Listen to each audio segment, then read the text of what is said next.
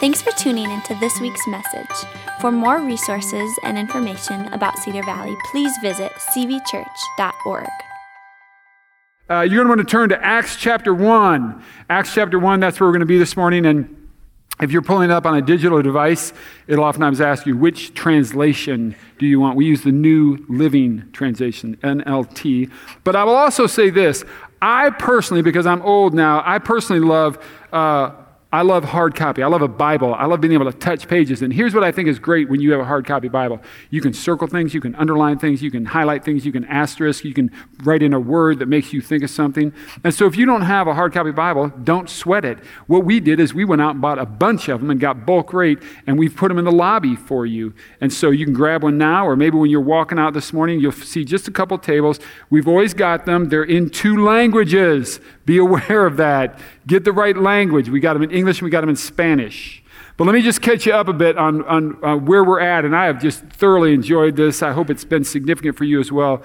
We've been on this four week series. It'll be four weeks next week on the Holy Spirit. And we've called it Who, What, Why, and Weird. And we don't say weird in, in, in, any manner to be irreverent, but let's just be honest, man. There are times when the Holy Spirit does stuff, don't you? And you just go from a human perspective, you kind of go, uh, that was weird. That was weird right? Like, is that so crazy? Don't you think the children of Israel, that the Israelites were walking across, that they, they're leaving Egypt, and they get to the Red Sea, and God just goes, and the Red Sea splits? You don't think they were like, that's a little crazy, right? You don't think that then they, they move into the, the promised land finally with Joshua, and they're walking around the walls of Jericho, and they're just marching, like, and they're just marching, and the walls fall. You don't think anybody in the house went, that's crazy right? It's weird to us because it's supernatural. Because the supernatural is always unusual for us. And so we've talked uh, the first two weeks about the who and the what. And here's two things that you should all know, two things that we all got down from now. Number one, we said this that the Holy Spirit lives inside all followers of Jesus, every single follower. Every follower of Jesus has the Holy Spirit living inside them. Now, that's just, just me blabbing.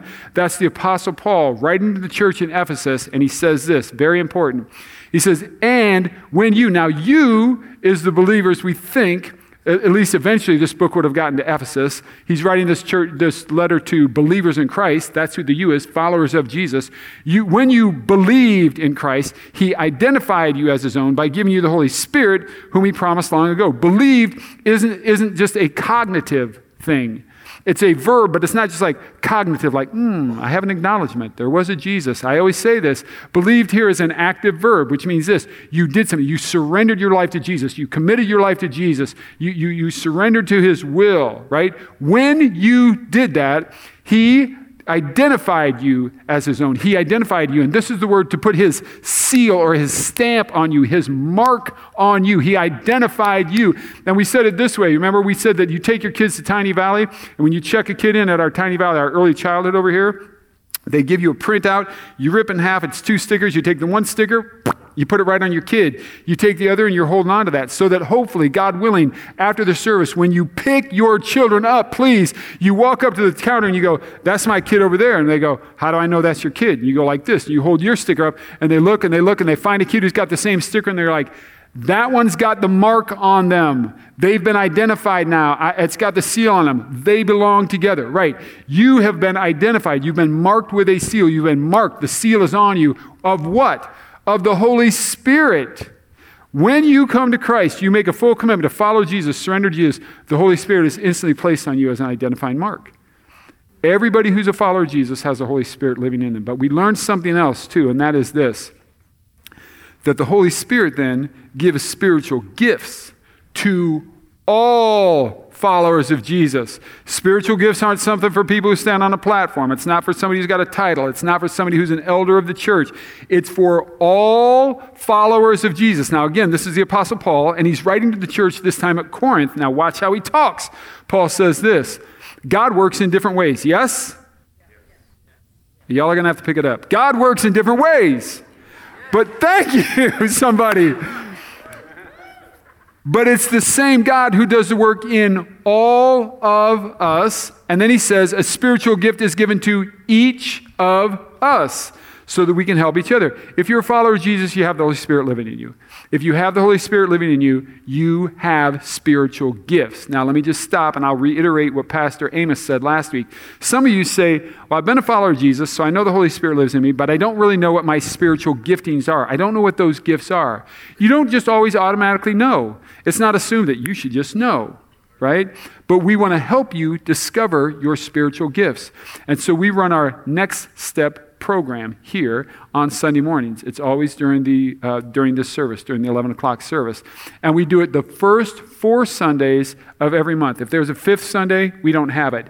And there, it's a different class each week. But specifically, the third week is a, a class where we take you through an assessment to help you figure out what your spiritual giftings are. So if you have not done uh, next step or if you haven't done it in the next in the last year, I would say go back and at least take that one because Pastor Vicky runs that and she's always improving it and twisting it and making it better. And I think the spiritual assessment that's in week three now uh, is very, very good. So we know all followers of Jesus have the Holy Spirit living in them, and we know that all followers of Jesus have the Holy Spirit living in them, then have a spiritual gift or spiritual gifts. So this week, the question we're asking is this Why did God send the Holy Spirit? Like, why was that? You'll notice that the Holy Spirit is eternal because He is God. God is eternal. Therefore, the Holy Spirit has always been here. We read in the early pages of the Bible during the creation story that the Spirit of God was hovering over the waters. The Holy Spirit was here. He was here. And the Old Testament, He worked very different. Worked very today, all believers have the Holy Spirit living in them. In the Old Testament, God would send His Spirit at a given time on an individual for a specific purpose. We know that King Saul, the first king in the, in the history of, uh, of Israel, right? King Saul, God put his spirit upon him. And we saw that after a period of time, God was very disappointed and he rejected Saul and he took his spirit from him. We know that God's spirit was on the prophets of those days. We know that God's spirit was sent on a man named Bezalel. In the book of Exodus, God is giving the Israelites his law or the instructions. You're going to be my people. This is, this is kind of how you folks got to behave, right? So he gives them the law. And in that, he also told them, you're going to build what's known as the Ark of the Covenant, and you're going to build the tabernacle. You're going to do all these things. And he's laying out all these instructions, very specific. And then he sends his spirit on a man named Bezalel, who was a man who, who crafted metals and did that kind of thing. God sent his spirit on Bezalel to do that kind of work, right? So that's the way it was done in the Old Testament. Why didn't we just keep doing that? Why did God change his ways? Why, why is he, is he, did he do it different after Pentecost? Why now is the Spirit in, in all believers? Why is that? We're going to ask that question today. So you want to be in your Bibles, Acts chapter 1. We'll read the first eight verses. If you've got it, when you get it, go ahead and stand to your feet. And if you're new, uh, you just know this. This is just our thing. This is just kind of a us thing that we always do. It's not right or wrong. If you go to church and they don't stand when they read, don't read the scriptures, it ain't wrong. It's just what we do. And the reason we do it, it's symbolic. We believe this is clearly the Holy Spirit speaking to us. And so we just recognize that. That's all. Verse 1 says this In my first book, I told you, Theophilus, about everything Jesus began to do and teach until the day he was taken up to heaven after giving his chosen apostles further instructions through the Holy Spirit. Verse 3. During the 40 days after he suffered and died, Jesus appeared to the apostles from time to time, and he proved to them in many ways that he was actually alive. And he talked to them about the kingdom of God. Verse 4 One time he was eating with the disciples, and he commented to them, Don't leave Jerusalem until the Father sends you the gift he promised. As I told you before, John baptized with water, but in a few days you will be baptized with the Holy Spirit. Verse 6 So when the apostles were with Jesus, they kept asking him, Lord, has the time come for you to free Israel and restore our kingdom? Verse 7, he replied, The Father alone has the authority to set those dates and times. They're not for you to know. Verse 8, But you will receive power when the Holy Spirit comes upon you, and you will be my witnesses, telling people about me everywhere in Jerusalem, throughout Judea, and in Samaria, and to the ends of the earth. Let's pray. Father, we thank you for your word. We thank you that it speaks life and truth. But God, honestly, we don't have a clue what it is you're saying to us right now. And we can't, we won't, unless your Holy Spirit speaks to us. So, God, I'm asking, please send your spirit now in a way that speaks to us. Let your spirit speak clearly. Give us ears to hear, to desire, to know what you're saying to us. And then, Spirit, speak to each individual this morning exactly what it is you want them to hear from you. Do this in a way, God, that only draws us to you. We pray these things in Jesus' name. Amen. You guys can have a seat. So, we're in the book of Acts here. This is our passage this morning. And I would just ask you to consider this for a minute how weird the Bible would be without the book of Acts. Acts is a, is a, is a narrative. You, you read it like a story, it's giving us history. But absent the book of Acts, we have the four Gospels, like just chronologically, you'd have the four Gospels Matthew, Mark, Luke, and John. And then all of a sudden, you show up in the book of Romans. Like we went from Jesus ascended to heaven, that's where the book of, of Luke ends, Jesus ascension to heaven. And all of a sudden, you got Paul writing to the church in Rome. And you're like, who's Paul? Where did Paul come from? How's he preaching to the Romans? The book of Acts is so significant for us. So I want to take a look at this passage this morning. It starts like this. In my first book, I told you, Theophilus, about everything Jesus began to do and teach until the day he was taken up to heaven after giving his chosen apostles further instructions through the Holy Spirit. In my first book, I, we believe the I here is Luke. Almost all scholars agree. Luke was the writer of the book of Acts. Luke was. Now, what do we know about Luke? We know that he was most likely a Gentile. He's one of the few, only Gentile writer of the scriptures. Uh, we know that Luke was a physician. We know he's a detail oriented guy, right? And he says here in my first book, right, first book, the Gospel of Luke. That's what he's talking about. Now, now actually, in, in, in our Bibles, oftentimes it was one book, Luke Acts. Luke Acts, one book, right? Now they've been separated. It says in my first book, I told you Theophilus. Who's Theophilus? Answer is don't really know. We don't really know. There's some thoughts on this. Uh, Theophilus could have been a Christ follower who's looking for more instruction, wants to know a little bit more about the church and the history of church. Theophilus could have been, it's a Greek name, Theophilus could have been a, a Roman uh, official of some type who's looking for more information about the church, history about the church. I, I, this is just me. I buy into this one. I think that it could be a very symbolic name. Theos in the Greek is God. Uh, philo, phileo is, is love. It could mean God lover. It could be a symbolic name. Hey, look, I told you God lovers in my first book. That it could be that.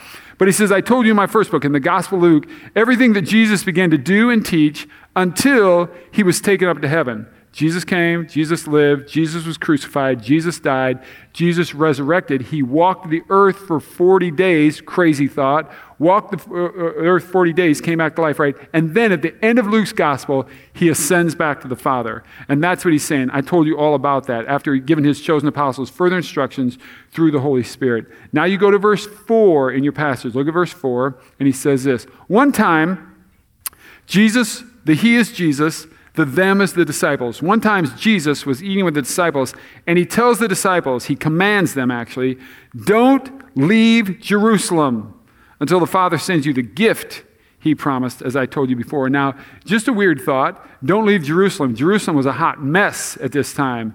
The, resur- the crucifixion of Jesus, right? Uh, things didn't go well for Jesus, like just from our human perspective. And the disciples were known to be his followers, known to be very close uh, associates. And, and he tells them, You folks wait here, which says this even though it's dangerous, what's coming is worth the wait. He's telling them that. You just stick around here. It ain't real smooth, things that, you know, it's worth the wait. You folks stick around here. What they're waiting for is the gift. Now, what, what is that? Are we all getting new cars? What is this? Everybody, everybody gets a new tunic. What's the gift? Well, if you remember back in our passage that we talked about two weeks ago uh, in John chapter 14, it's what we, we uh, know as the farewell discourse. John chapters 14 through about John chapter 17 is what we call the farewell discourse. And it's, it's Jesus' last 12 hours here on the earth. And so he's with his disciples. They're going to celebrate the Passover. They, he sends his disciples off to go reserve this room that's what's known as the upper room. And they're going to go up there and they're going to have the Passover dinner. They're going to celebrate. But Jesus is then saying some final thoughts. And one of the things he's telling the disciples about is the Holy Spirit. First, he's telling them, I'm leaving, I'm out of here, I'm going, but I'm going to send you the Holy Spirit. Look at this. John chapter 14, here's what he told them about it. Jesus said, I, that's him, will ask the Father, and he will give you another advocate who will never leave you. Now, we looked at the word advocate, and if you remember this, we said it is the Greek word parakletos. Para, alongside. Kletos is to, to come. It means to come alongside. I'm going to pray and ask the Father to give you an advocate, this one who will come alongside you. We said that, that sometimes that means he's the comforter. He comforts us. That's one of the jobs of the Holy Spirit. That He's a counselor. He teaches us. He advises us. He explains things to us, right? That's what He does. And then we said He's our encourager, strengthener. That's what He does. But I think it's really interesting that He says another, another advocate.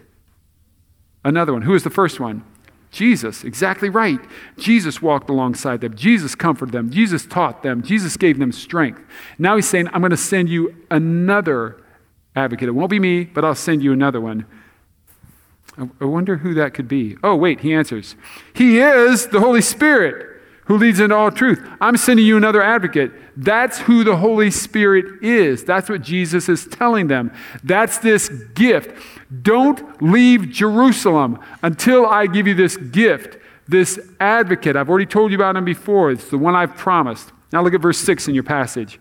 And he says this So when the apostles were with Jesus, and by the way, let me just tell you this. Then in Acts chapter 5, he tells them about the gift. He says, Stay here for the gift. And then he tells them this John baptized with water.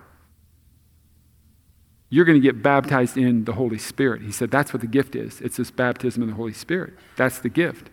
So when the apostles were with Jesus, they kept asking, Well, Lord, has the time come for you to free Israel and restore our kingdom. Here's what they're saying Jesus, are you going to start kicking some butt? Is this that time?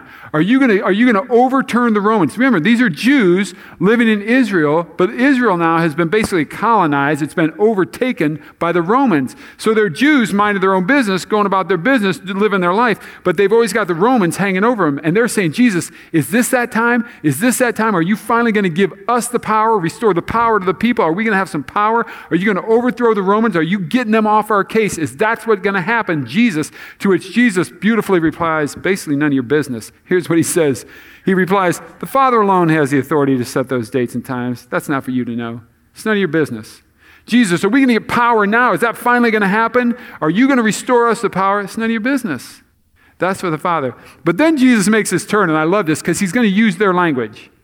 He's using their thought, what they're thinking. Is this when? Is this when? Are we going to finally get some power? That's what they're asking. And he says this Oh, let me tell you something. You will receive power.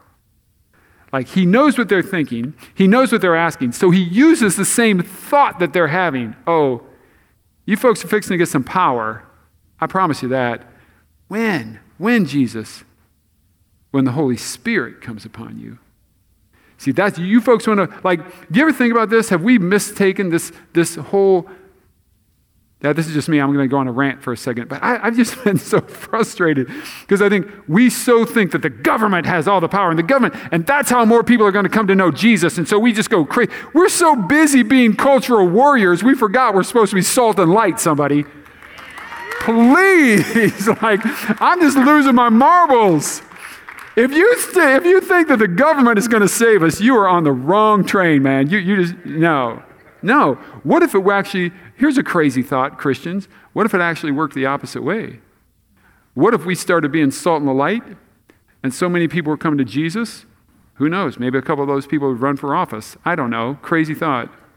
Do you know what I'm saying? So Jesus says, Oh, you're going to receive power when the Holy Spirit comes upon you. And then here's a question they might have had in their head I wonder, I wonder what the purpose of that is.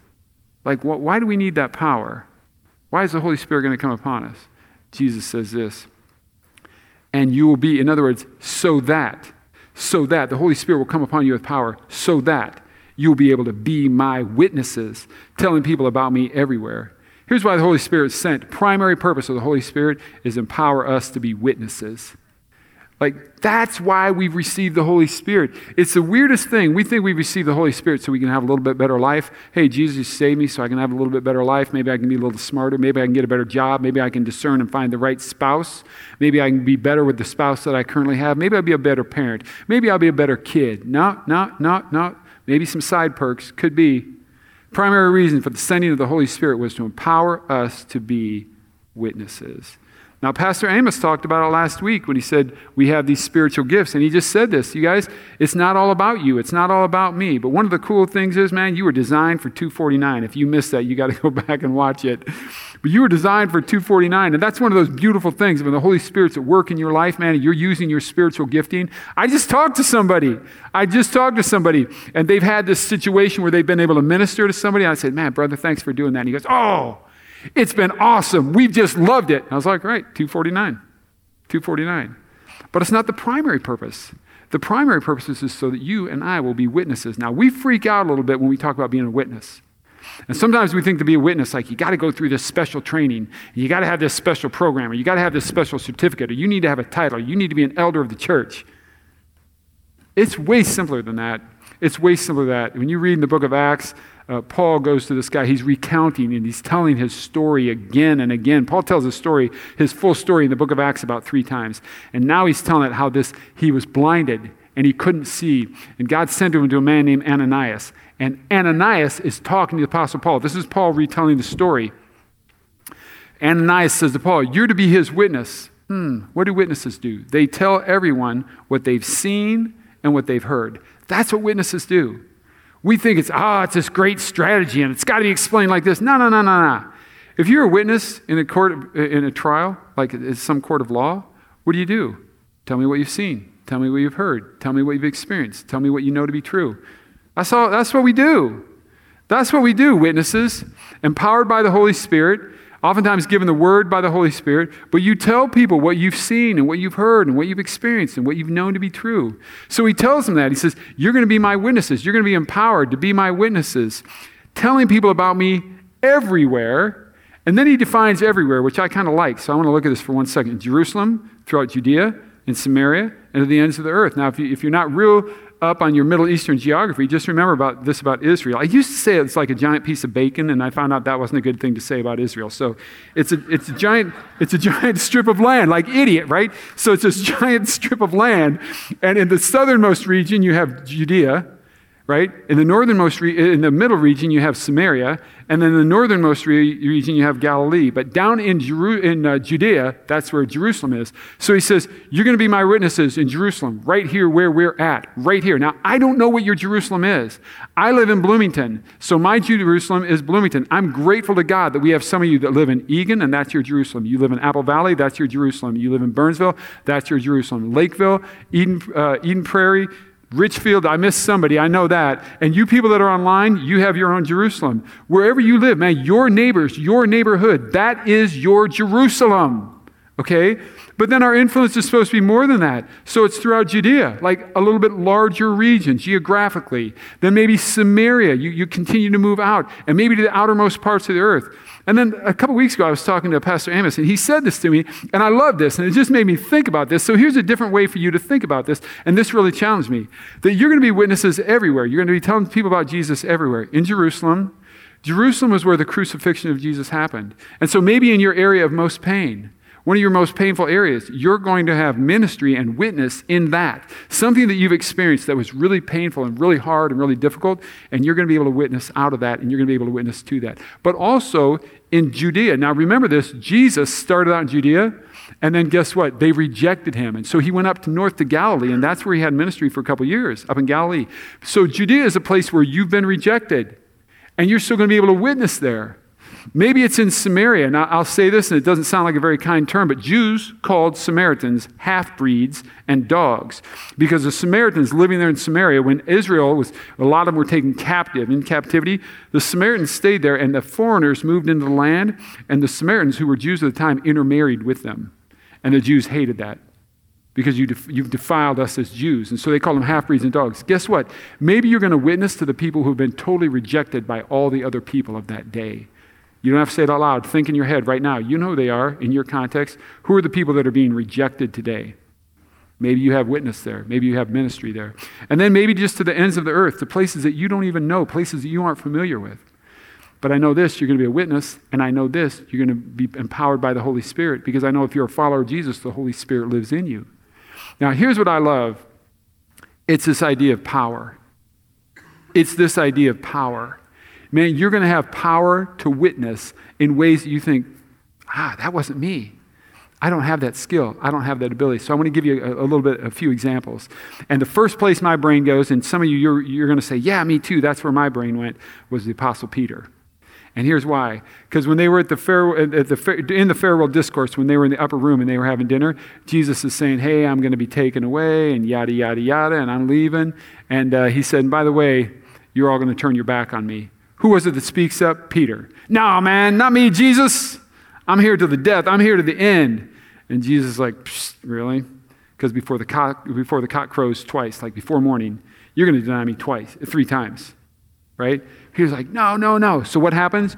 Jesus is arrested that night. Jesus is taken off almost instantly, right? Watch what happens to Peter. A servant girl notices him as Peter. Notice Peter in the firelight. And she begins staring at him. Finally, she says, Man, this guy, this guy was one of those Jesus followers. Peter's big and brave and bold. So what does he say? Uh, woman, uh, I, don't, I don't even know him. Now, here's what's really interesting to me about it. Number one, he, he, he, he just, he was afraid. He was so afraid. But here's what's really interesting. Notice who it was? It was a servant girl. I mean, first of all, they, they were in a class society, okay? She's definitely not upper class, right?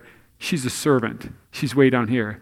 And further, you guys, I'm sorry about this. This is a patriarchal culture. She's a female. Sorry, she's way down here. And she's not even a grown woman. It says a servant girl, way down here. And Peter's like, uh, I, I don't even know him. Like that St. Peter. Right. That was pre Pentecost, it was pre resurrection. Now what happens? Okay, now just fast forward with me. Go with this. Ready? Fast forward. Acts chapter 2.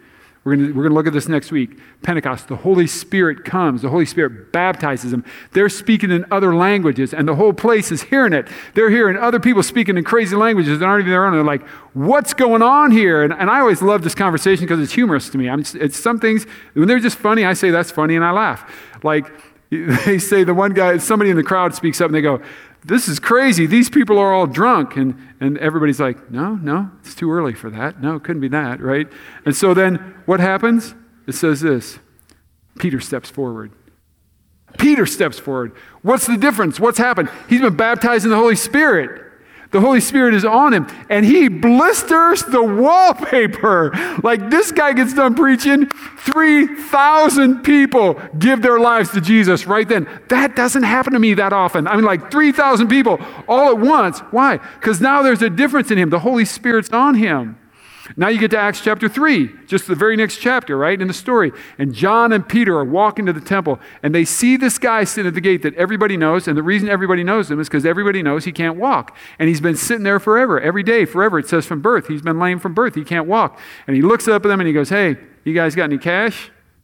And then if you remember the good old King James, like we grew up on, he says, Remember this? Silver and gold have I none but what I, give, what I do have, I give you in the name of Jesus Christ of Galilee, get up and walk.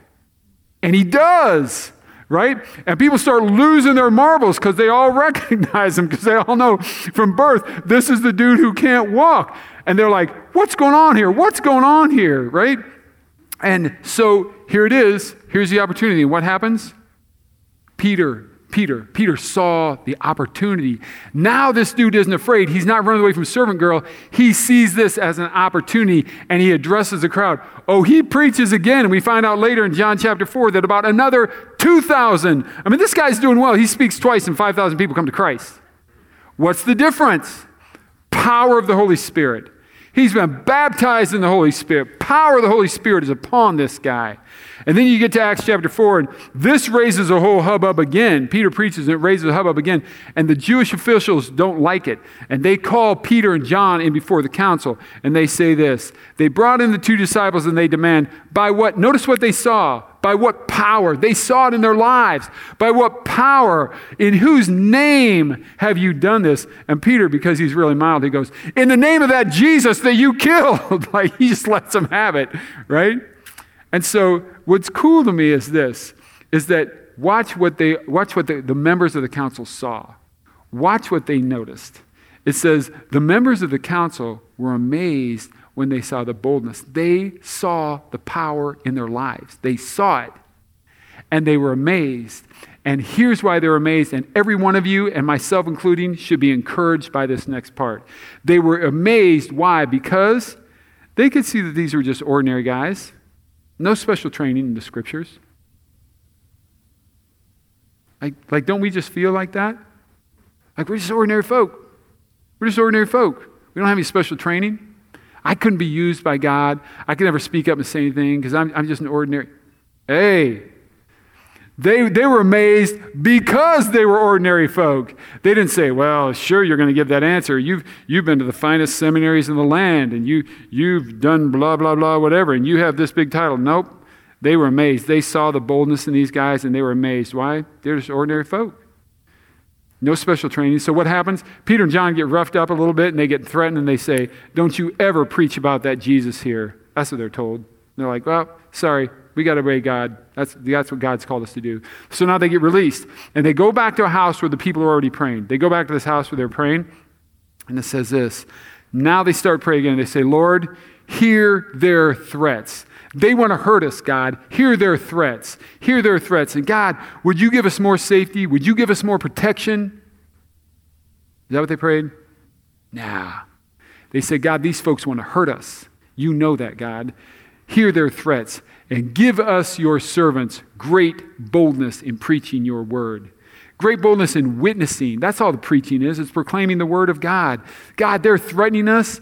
They want to hurt us. Give us even more boldness. Send even more power, God.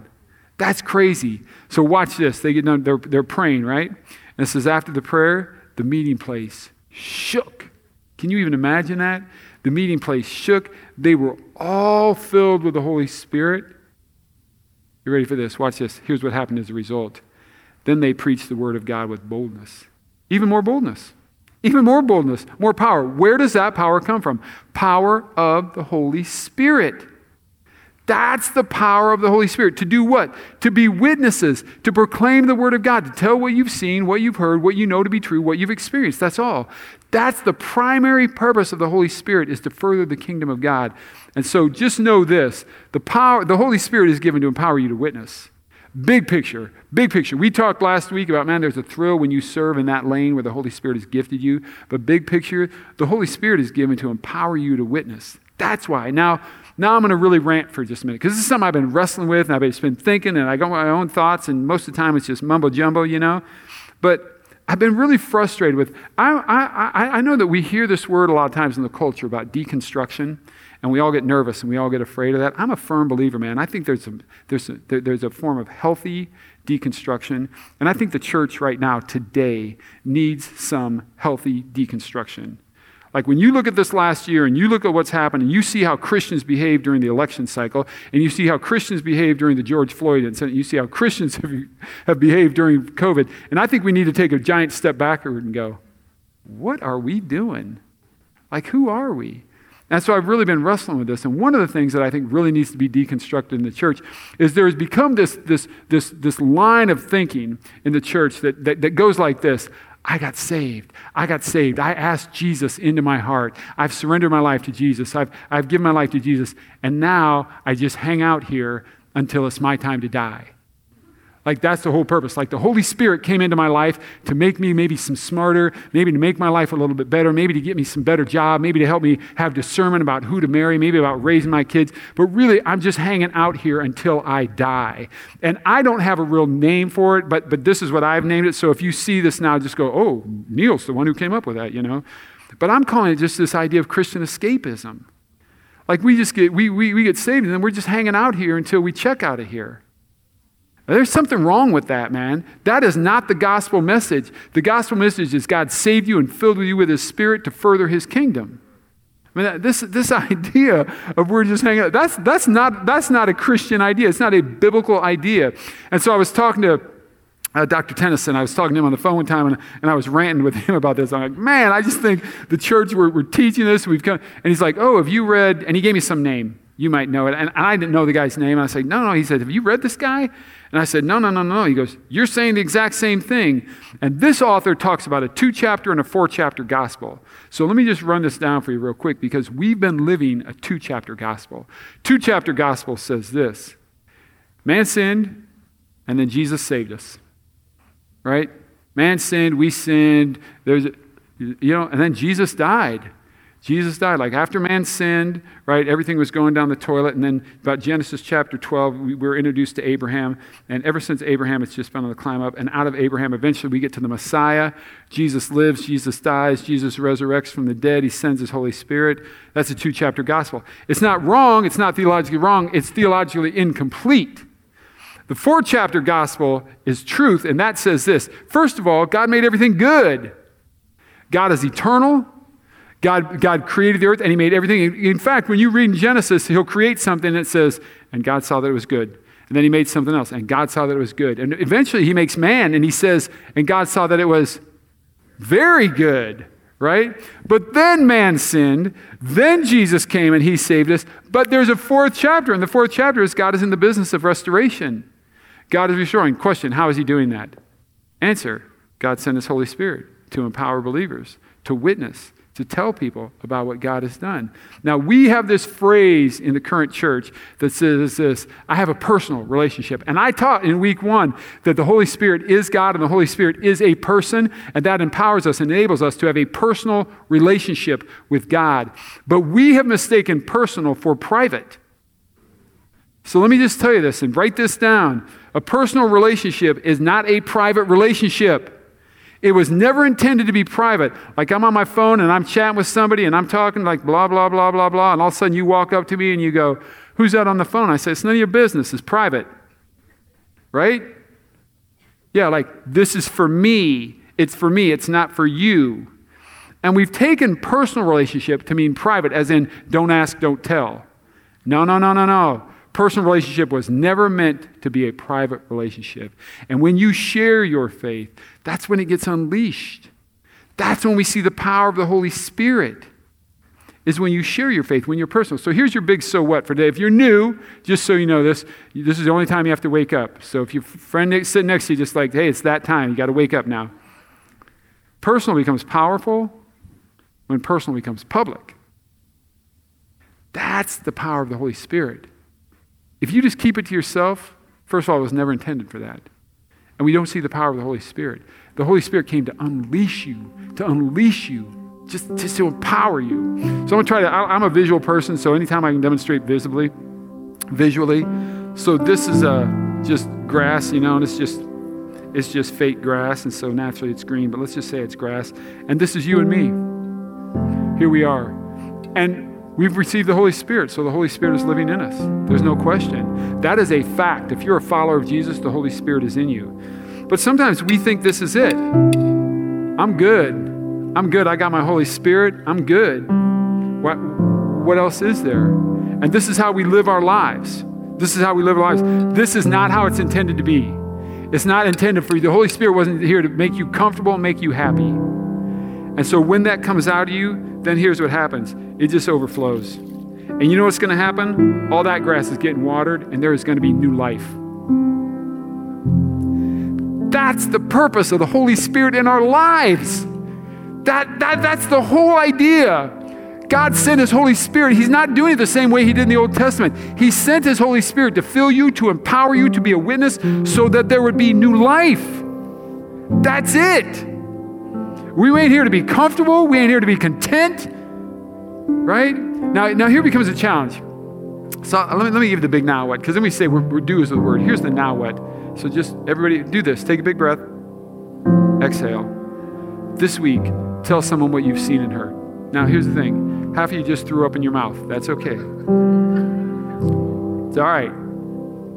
But I think we get all nervous about telling someone, telling someone. Look, you don't meet perfect strangers and just unload on them, right? That, doesn't happen. You, are building relationships. So I'll tell you the way this happened for me, and, and we just got to look for opportunities. So we've been going to the same gym now for a while. Thank you for those of you who've noticed. Appreciate that. And so uh, we, uh, we, but we've been going to a different location, different location. And I've gotten to meet this dude who works there. He's a trainer, right? And so I introduced myself first time I walked in. I saw him. I said, "Hey, hey." I said, "You know, I'm Neil." Blah blah we don't usually come here, but now we're coming here. And, and so we've just been having little conversations, little conversations. So the other day I stopped in there and there's like nobody in the place, right? Hardly anybody in.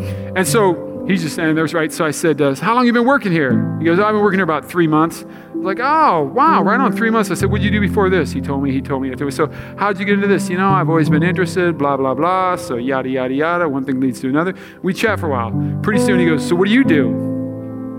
Well, that always gets a, regardless, it gets a, oh. So he's that, so I'm a pastor. Oh you know. And I said, I, am a pastor at a church over in Bloomington. And I said, it's a crazy, long, weird story. And he goes, What do you mean? I said, I did this for, you know, and then I did this for about 20 years. And I just really felt my wife and I prayed and we talked. So I'm just sharing that with him. And he goes, Really? And he goes, So you've done other things. How do you like this, being a pastor at church? I said, Oh, man, are you kidding me? I said, I love this.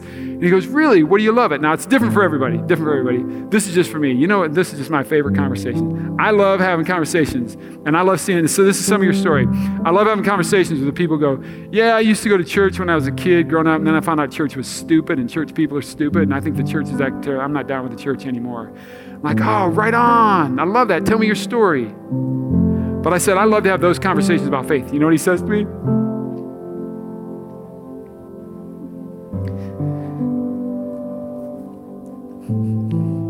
And I don't know why I get emotional, but this stuff just jacks me up. I get emotional because I'm passionate about it.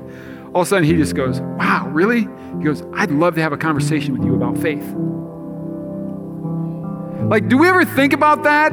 If we weren't being such culture warriors and ripping everything, if we thought more about being, we, we, we were, you know, we've thought more about being culture warriors than salt and light. If we were just out there being salt and light, did you know this? Did you know that people want to know about faith? Did you know that? He goes, Yeah. So we've set up a lunch. I said, Oh, right on, man. I said, I'll take you to lunch. I'll take you to lunch.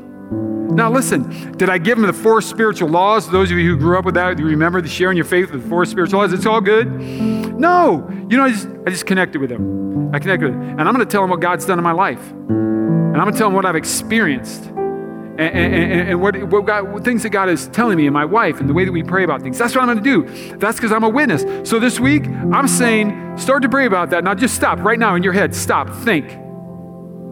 Who is it that you come in contact with in your neighborhood, at work,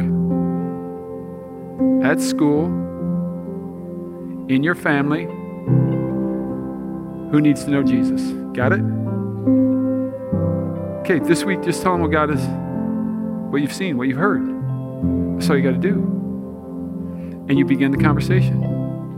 You know what? That's why the Holy Spirit was given to you. That's why you have the Holy Spirit. That's the purpose. That's why the Holy Spirit was sent. That's not why we're dealing in the Old Testament where God's Spirit comes on given people for given times for a given purpose.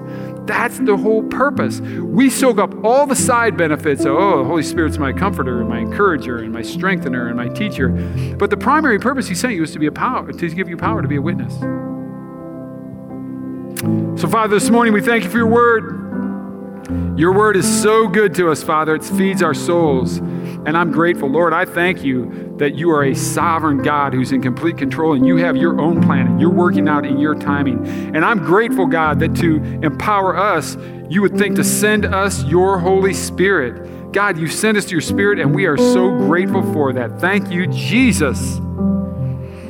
Now, Father, I pray that our hearts would just be sensitive to that. That, that you just be doing things during the week that just remind us, oh, yeah, oh, yeah, oh, yeah, that's why I have the Holy Spirit.